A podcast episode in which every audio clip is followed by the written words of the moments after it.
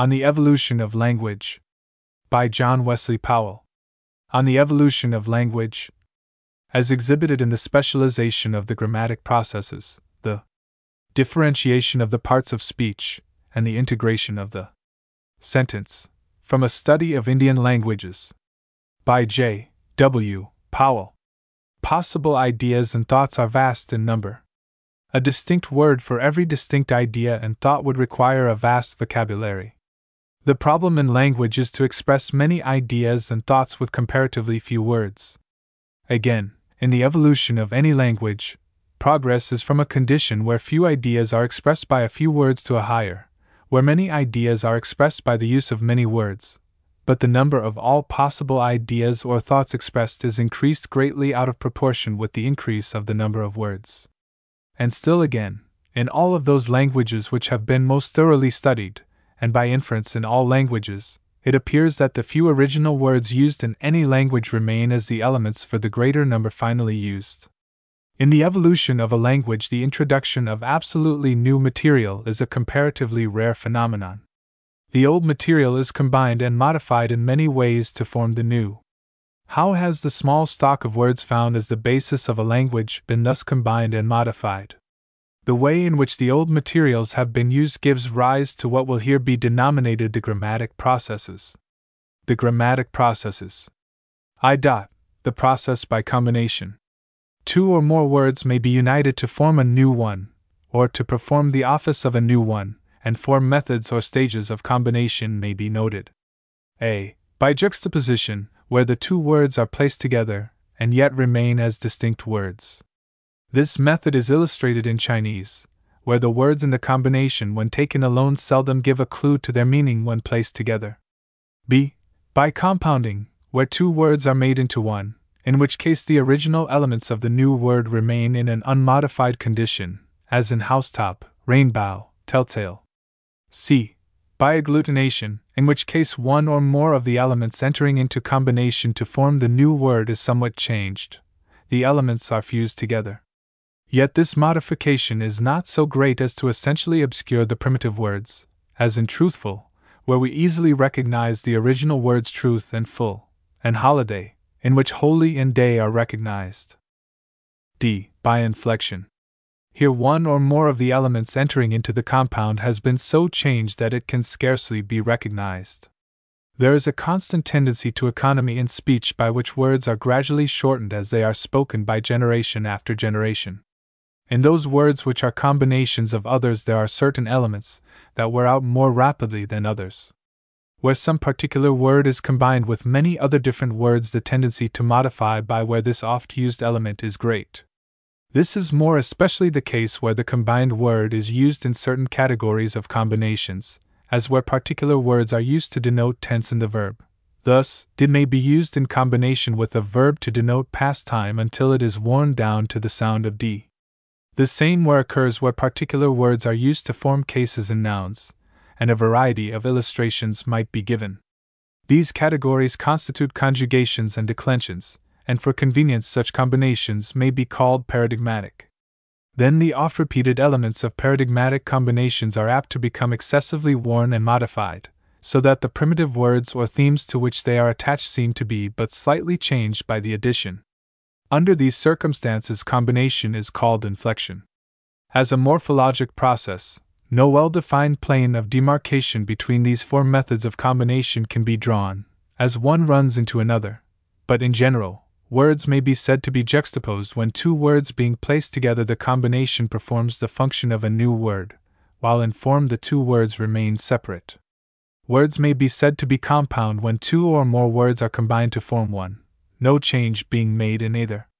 Words may be said to be agglutinated when the elementary words are changed but slightly, i.e., only to the extent that their original forms are not greatly obscured and words may be said to be inflected when in the combination the oft repeated element, or formative part, has been so changed that its origin is obscured.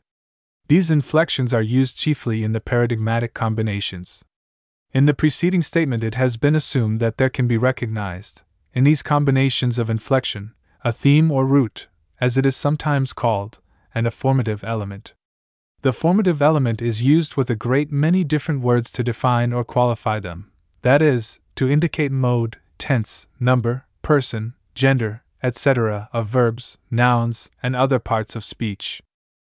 When in a language juxtaposition is the chief method of combination, there may also be distinguished two kinds of elements, in some sense corresponding to themes and formative parts. The theme is a word the meaning of which is determined by the formative word placed by it. That is, the theme is a word having many radically different meanings, with which meaning it is to be understood is determined only by the formative word, which thus serves as its label. The ways in which the theme words are thus labeled by the formative word are very curious, but the subject cannot be entered into here. When words are combined by compounding, the formative elements cannot so readily be distinguished from the theme nor for the purposes under immediate consideration can compounding be well separated from agglutination. When words are combined by agglutination, theme and formative part usually appear. The formative parts are affixes, and affixes may be divided into three classes prefixes, suffixes, and infixes. These affixes are often called incorporated particles. In those Indian languages where combination is chiefly by agglutination, that is, by the use of affixes, i.e., incorporated particles, certain parts of the conjugation of the verb, especially those which denote gender, number, and person, are affected by the use of article pronouns. But in those languages where article pronouns are not found, the verbs are inflected to accomplish the same part of their conjugation. Perhaps, when we come more fully to study the formative elements in these more highly inflected languages, we may discover in such elements greatly modified, i.e., worn out, incorporated pronouns. 2. Dot, the process by vocalic mutation. Here, in order to form a new word, one or more of the vowels of the old word are changed, as in man, men, where an e is substituted for a, ran, run, where u is substituted for a, lead, led, where e, with its proper sound, is substituted for ea with its proper sound. This method is used to a very limited extent in English. When the history of the words in which it occurs is studied, it is discovered to be but an instance of the wearing out of the different elements of combined words. But in the Hebrew, this method prevails to a very large extent, and scholars have not yet been able to discover its origin in combination as they have in English. It may or may not have been an original grammatic process, but because of its importance in certain languages, it has been found necessary to deal with it as a distinct and original process. 3. Dot the process by intonation. In English, new words are not formed by this method, yet words are intoned for certain purposes, chiefly rhetorical. We use the rising intonation, or inflection, as it is usually called, to indicate that a question is asked, and various effects are given to speech by the various intonations of rhetoric. But this process is used in other languages to form new words with which to express new ideas. In Chinese, eight distinct intonations are found, by the use of which one word may be made to express eight different ideas. Or perhaps it is better to say that eight words may be made of one. 4. Dot, the process by placement. The place or position of a word may affect its significant use. Thus, in English, we say John struck James. By the position of those words to each other, we know that John is the actor, and that James receives the action. By the grammatic processes, language is organized. Organization postulates the differentiation of organs and their combination into integers. The integers of language are sentences, and their organs are the parts of speech. Linguistic organization, then, consists in the differentiation of the parts of speech and the integration of the sentence. For example, let us take the words John, father, and love. John is the name of an individual, love is the name of a mental action, and father the name of a person. We put them together, John loves father, and they express a thought. John becomes a noun, and is the subject of the sentence. Love becomes a verb, and is the predicant. Father a noun, and is the object. And we now have an organized sentence. A sentence requires parts of speech, and parts of speech are such because they are used as the organic elements of a sentence. The criteria of rank in languages are, first, grade of organization, i.e., the degree to which the grammatic processes and methods are specialized, and the parts of speech differentiated. Second, semologic content, that is, the body of thought which the language is competent to convey. The grammatic processes may be used for three purposes. First, for derivation, where a new word to express a new idea is made by combining two or more old words, or by changing the vowel of one word, or by changing the intonation of one word. Second, for modification, a word may be qualified or defined by the processes of combination, vocalic mutation, or intonation. It should here be noted that the plane between derivation and qualification is not absolute. Third, for relation. When words as signs of ideas are used together to express thought, the relation of the words must be expressed by some means. In English, the relation of words is expressed both by placement and combination, i.e., inflection for agreement. It should here be noted that paradigmatic inflections are used for two distinct purposes qualification and relation. A word is qualified by inflection when the idea expressed by the inflection pertains to the idea expressed by the word inflected. Thus, a noun is qualified by inflection when its number and gender are expressed. A word is related by inflection when the office of the word in the sentence is pointed out thereby. Thus, nouns are related by case inflections, verbs are related by inflections for gender, number, and person. All inflection for agreement is inflection for relation. In English, three of the grammatic processes are highly specialized. Combination is used chiefly for derivation, but to some slight extent for qualification and relation in the paradigmatic categories. But its use in this manner, as compared with many other languages, has almost disappeared. Vocalic mutation is used to a very limited extent and only by accident, and can scarcely be said to belong to the English language. Intonation is used as a grammatic process only to a limited extent, simply to assist in forming the interrogative and imperative modes. Its use here is almost rhetorical, in all other cases, it is purely rhetorical. Placement is largely used in the language, and is highly specialized, performing the office of exhibiting the relations of words to each other in the sentence, i.e., it is used chiefly for syntactic relation. Thus, one of the four processes does not belong to the English language, the others are highly specialized. The purposes for which the processes are used are derivation, modification, and syntactic relation. Derivation is accomplished by combination. Modification is accomplished by the differentiation of adjectives and adverbs, as words, phrases, and clauses. Syntactic relation is accomplished by placement. Syntactic relation must not be confounded with the relation expressed by prepositions. Syntactic relation is the relation of the parts of speech to each other, as integral parts of a sentence. Prepositions express relations of thought of another order. They relate words to each other as words. Placement relates words to each other as parts of speech. In the Indian tongues, combination is used for all three purposes, performing the three different functions of derivation, modification, and relation. Placement, also, is used for relation, and for both lands of relation, syntactic and prepositional. With regard, then, to the processes and purposes for which they are used, we find in the Indian languages a low degree of specialization. Processes are used for diverse purposes, and purposes are accomplished by diverse processes. Differentiation of the parts of speech. It is next in order to consider to what degree the parts of speech are differentiated in Indian languages, as compared with English. Indian nouns are extremely connotative, that is, the name does more than simply denote the thing to which it belongs. In denoting the object, it also assigns to it some quality or characteristic. Every object has many qualities and characteristics, and by describing but a part of these, the true office of the noun is but imperfectly performed. A strictly denotive name expresses no one quality or character, but embraces all qualities and characters. In Uta, the name for bear is he seizes, or the hugger. In this case, the verb is used for the noun, and in so doing, the Indian names the bear by predicating one of his characteristics. Thus, noun and verb are undifferentiated.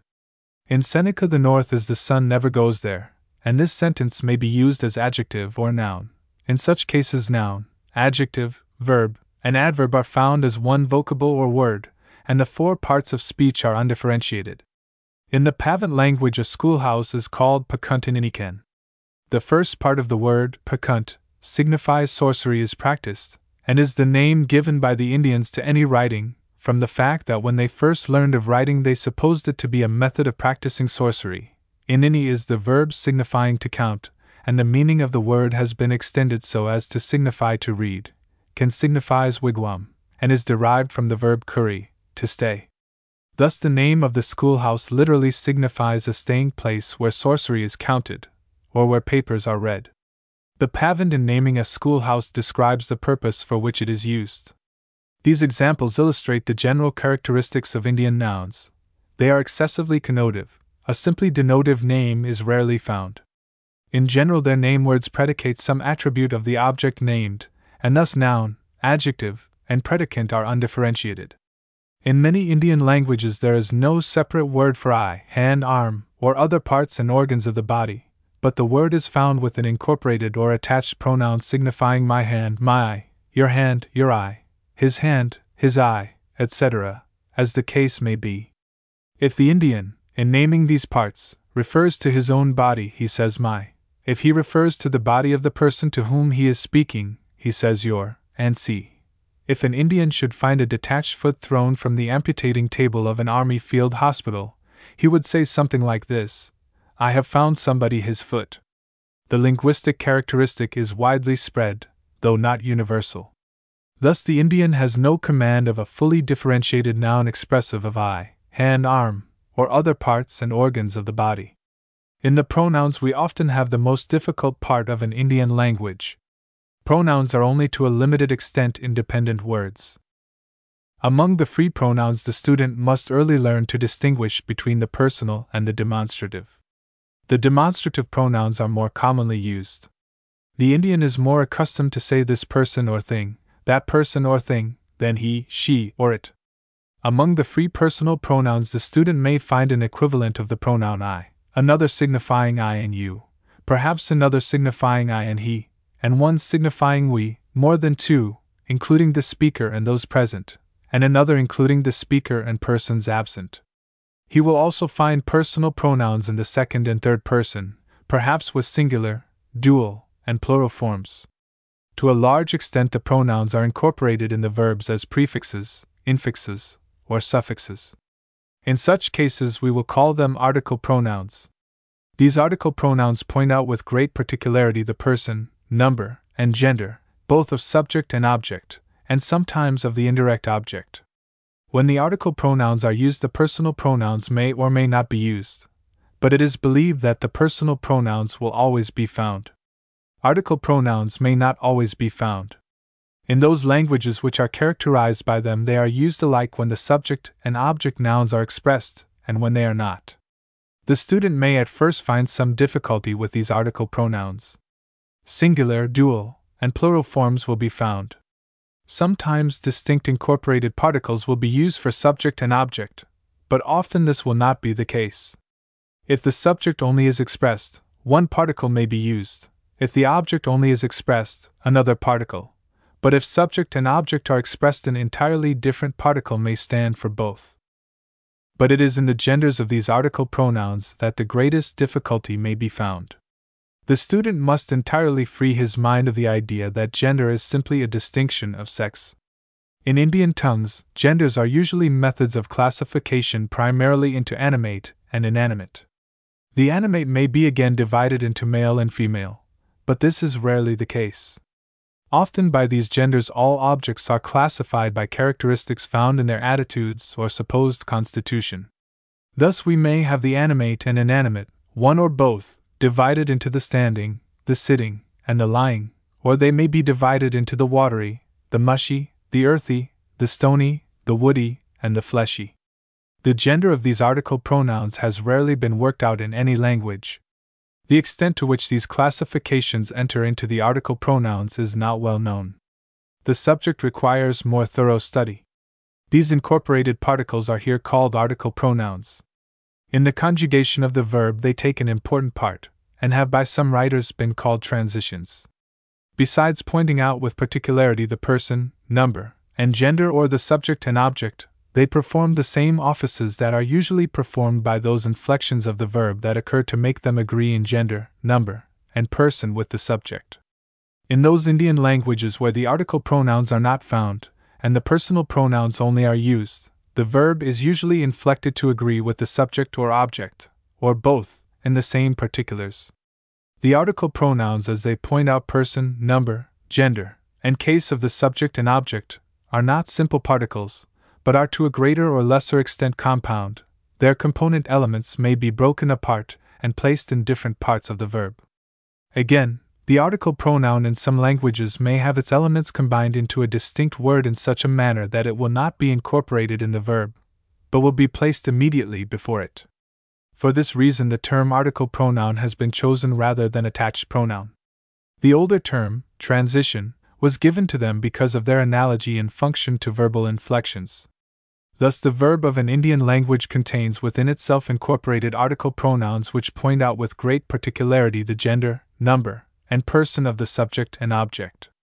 In this manner, verb, pronoun, and adjective are combined, and to this extent these parts of speech are undifferentiated. In some languages, the article pronoun constitutes a distinct word, but whether free or incorporated, it is a complex tissue of adjectives.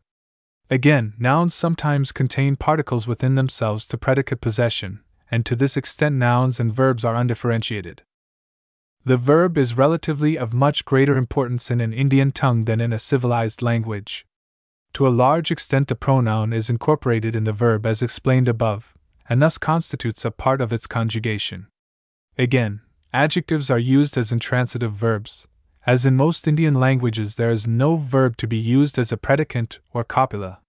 Where in English we would say the man is good, the Indian would say that man good, using the adjective as an intransitive verb, i.e., as a predicant. If he desired to affirm it in the past tense, the intransitive verb good would be inflected, or otherwise modified to indicate the tense. And so, in like manner, all adjectives when used to predicate can be modified to indicate mode, tense, number, person, and see, as other intransitive verbs. Adverbs are used as intransitive verbs. In English, we may say he is there, the Indian would say that person there, usually preferring the demonstrative to the personal pronoun.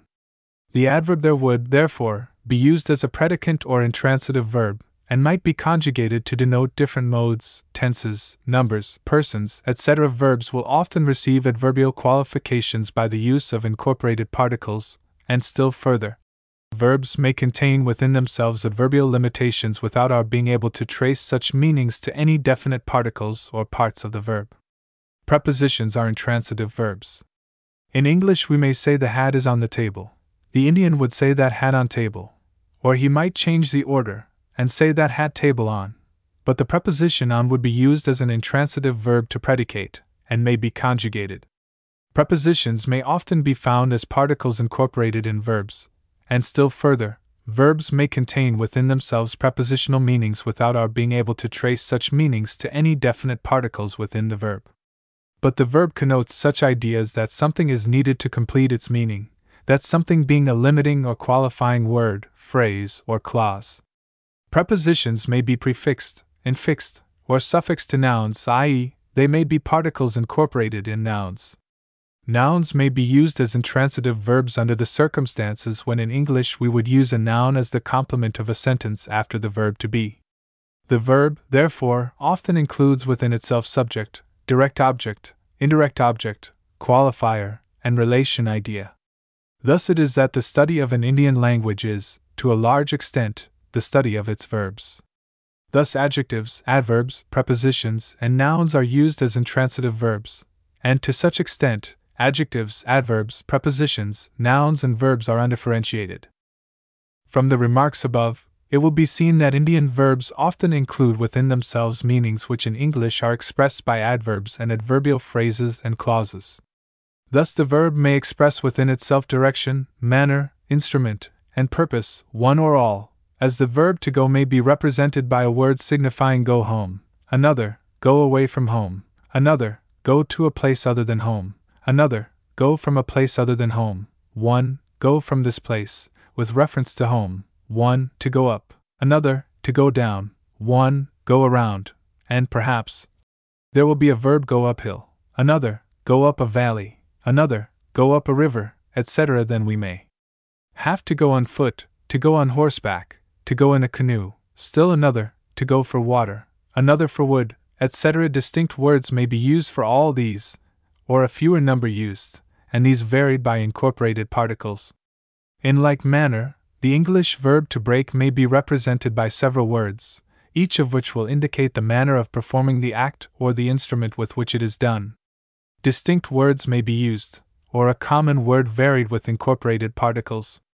The verb to strike may be represented by several words, signifying severally to strike with the fist, to strike with a club, to strike with the open hand, to strike with a whip, to strike with a switch, to strike with a flat instrument, etc. A common word may be used with incorporated particles or entirely different words used. Mode in an Indian tongue is a rather difficult subject.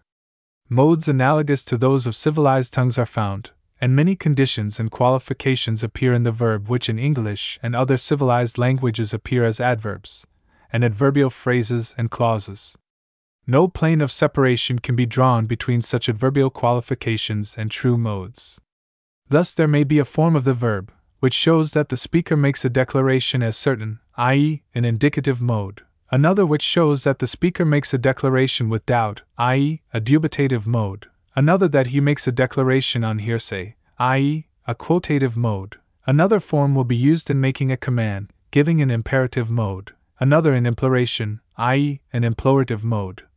Another form to denote permission, i.e., a permissive mode, another in negation, i.e., a negative mode, Another form will be used to indicate that the action is simultaneous with some other action, i.e., a simulative mode. Another to denote desire or wish that something be done, i.e., a desiderative mode. Another that the action ought to be done, i.e., an obligative mode. Another that action is repetitive from time to time, i.e., a frequentative mode. Another that action is caused, i.e., a causative mode, etc.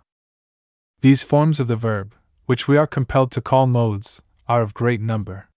Usually, with each of them, a particular modal particle or incorporated adverb will be used, but the particular particle which gives the qualified meaning may not always be discovered, and in one language a different word will be introduced, where in another the same word will be used with an incorporated particle. It is stated above that incorporated particles may be used to indicate direction, manner, instrument, and purpose. In fact, any adverbial qualification whatever may be made by an incorporated particle instead of an adverb as a distinct word. No line of demarcation can be drawn between these adverbial particles and those mentioned above as modal particles. Indeed, it seems best to treat all these forms of the verb arising from incorporated particles as distinct modes. In this sense, then, an Indian language has a multiplicity of modes. It should be further remarked that in many cases these modal or adverbial particles are excessively worn, so that they may appear as additions or changes of simple vowel or consonant sounds. When incorporated particles are thus used, distinct adverbial words, phrases, or clauses may also be employed, and the idea expressed twice. In an Indian language, it is usually found difficult to elaborate a system of tenses in paradigmatic form. Many tenses or time particles are found incorporated in verbs. Some of these time particles are excessively worn, and may appear rather as inflections than as incorporated particles. Usually, rather distinct present, past, and future tenses are discovered, often a remote or ancient past, and less often an immediate future. But great specification of time in relation to the present, and in relation to other time, is usually found.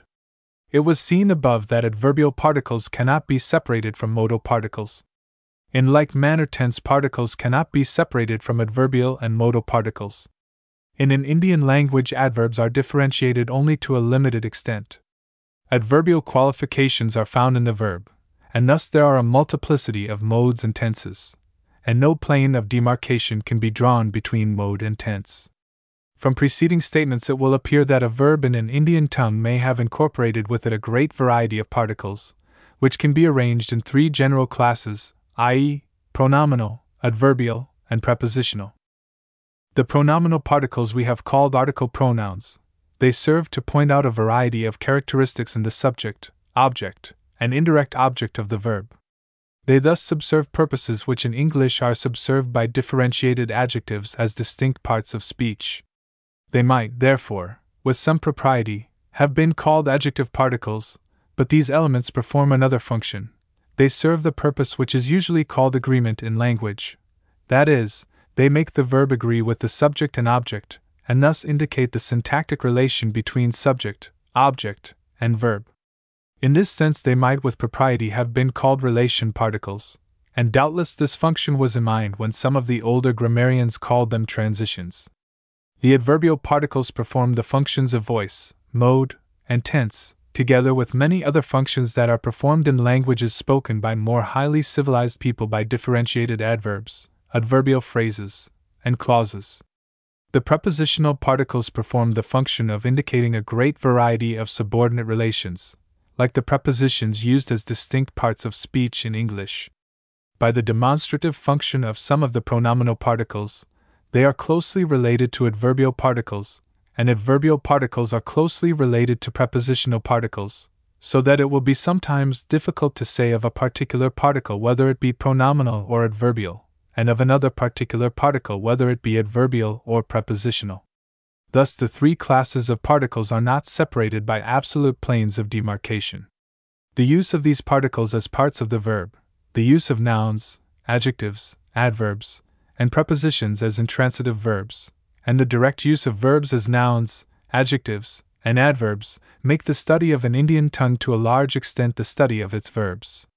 To the extent that voice, mode, and tense are accomplished by the use of agglutinated particles or inflections, to that extent adverbs and verbs are undifferentiated. To the extent that adverbs are found as incorporated particles in verbs, the two parts of speech are undifferentiated. To the extent that prepositions are particles incorporated in the verb, prepositions and verbs are undifferentiated. To the extent that prepositions are affixed to nouns, prepositions and nouns are undifferentiated. In all these particulars, it is seen that the Indian tongues belong to a very low type of organization. Various scholars have called attention to this feature by describing Indian languages as being holophrastic, polysynthetic, or synthetic. The term synthetic is perhaps the best, and may be used as synonymous with undifferentiated. Indian tongues, therefore, may be said to be highly synthetic in that their parts of speech are imperfectly differentiated. In these same particulars, the English language is highly organized, as the parts of speech are highly differentiated. Yet the difference is one of degree, not of kind. To the extent in the English language that inflection is used for qualification, as for person, number, and gender of the noun and pronoun, and from mode and tense in the verb, to that extent the parts of speech are undifferentiated. But we have seen that inflection is used for this purpose to a very slight extent. There is yet in the English language one important differentiation which has been but partially accomplished. Verbs, as usually considered, are undifferentiated parts of speech.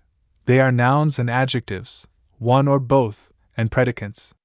The predicant simple is a distinct part of speech, the English language has but one, the verb to be, and this is not always a pure predicant, for it sometimes contains within itself an adverbial element when it is conjugated for mode and tense, and a connective element when it is conjugated for agreement. With adjectives and nouns, this verb is used as a predicant. In the passive voice also it is thus used, and the participles are nouns or adjectives. In what is sometimes called the progressive form of the active voice, nouns and adjectives are differentiated in the participles, and the verb to be is used as a predicant. But in what is usually denominated the active voice of the verb, the English language has undifferentiated parts of speech. An examination of the history of the verb to be in the English language exhibits the fact that it is coming more and more to be used as the predicant, and what is usually called the common form of the active voice is coming more and more to be limited in its use to special significations.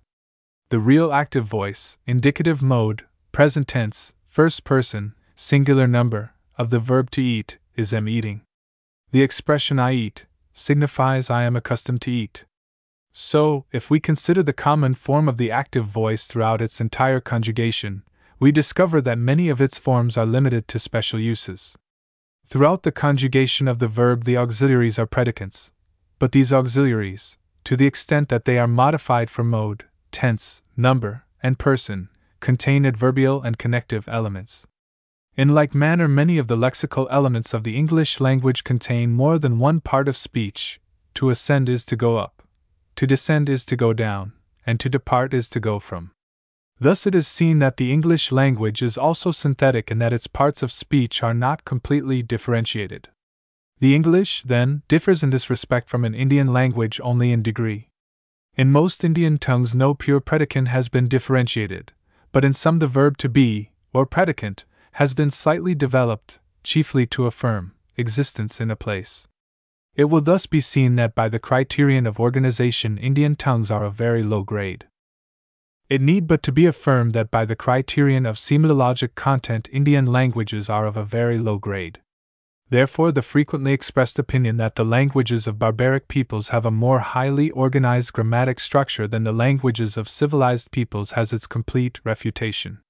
It is worthy of remark that all paradigmatic inflection in a civilized tongue is a relic of its barbaric condition. When the parts of speech are fully differentiated and the process of placement fully specialized, so that the order of words and sentences has its full significance, no useful purpose is subserved by inflection. Economy in speech is the force by which its development has been accomplished, and it divides itself properly into economy of utterance and economy of thought. Economy of utterance has had to do with the phonic constitution of words. Economy of thought has developed the sentence. All paradigmatic inflection requires unnecessary thought. In the clause if he was here, it fully expresses the subjunctive condition, and it is quite unnecessary to express it a second time by using another form of the verb to be. And so the people who are using the English language are deciding, for the subjunctive form is rapidly becoming obsolete with the long list of paradigmatic forms which have disappeared.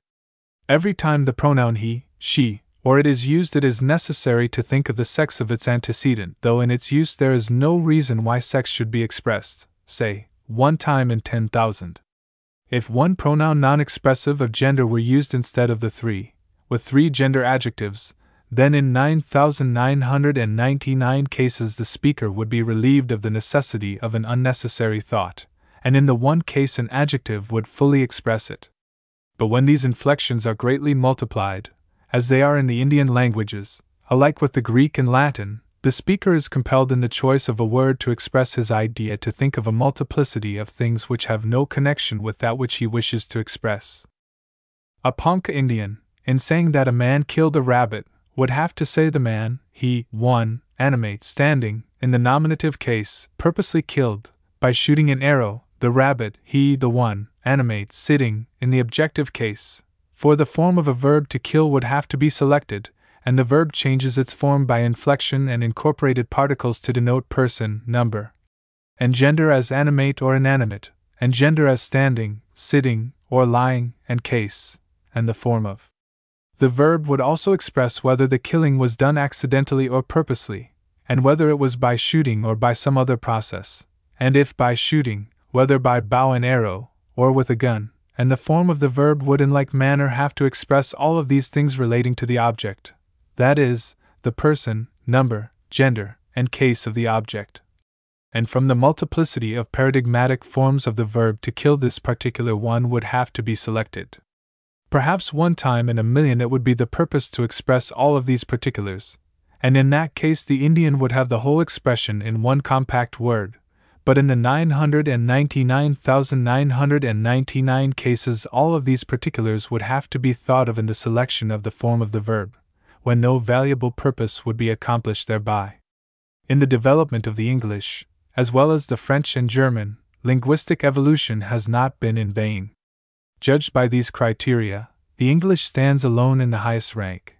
But as a written language, in the way in which its alphabet is used, the English has but emerged from a barbaric condition.